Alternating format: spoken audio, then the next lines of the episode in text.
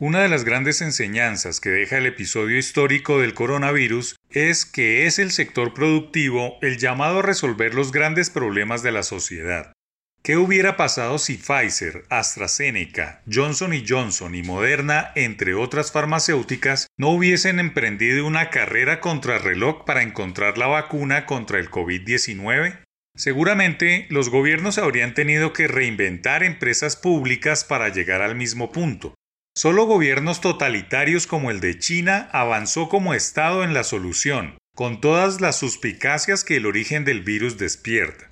No se puede meter en la canasta a Rusia ni India, en donde son laboratorios privados los padres de sus vacunas ya en el mercado global. El tema viene a colación porque no solo la reactivación de la economía depende del sector productivo, otro mal llamado privado, sino del marco legal de libre mercado y de seguridad que brinden los gobiernos. Bien lo ha dicho el presidente Iván Duque en el reconocimiento a los empresarios regionales del año. Vemos en la iniciativa privada el mejor aliado del progreso. Por eso, aún en medio de las dificultades, apoyamos también a los empresarios. No es menor ayudar al sector productivo porque en él reside la construcción de bienestar social. Un respaldo total al primer mandatario cuando plantea que, con el Fondo Nacional de Garantías llegamos ya a más de 536 mil empresas y trabajadores independientes con créditos garantizados con 17,5 billones de pesos.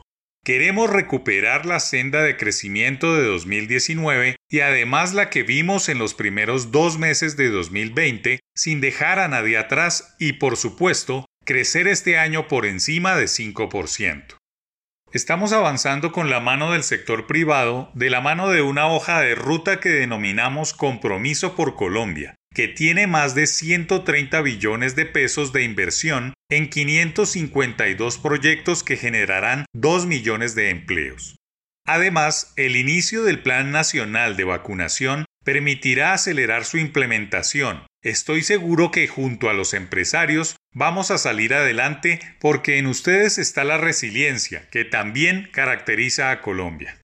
El progreso, el bienestar, la lucha contra la precariedad de los países solo se logra si el sector productivo es dinámico y vibrante, dos cualidades que solo se alcanzan si el gobierno nacional brinda seguridades generales en ese tablero de juego. Ha dicho el presidente que los empresarios representan mucho para nuestro desarrollo social y económico. Con este homenaje, la República confirma que Colombia sabe reconocer en el espíritu empresarial una parte sustancial de nuestra identidad.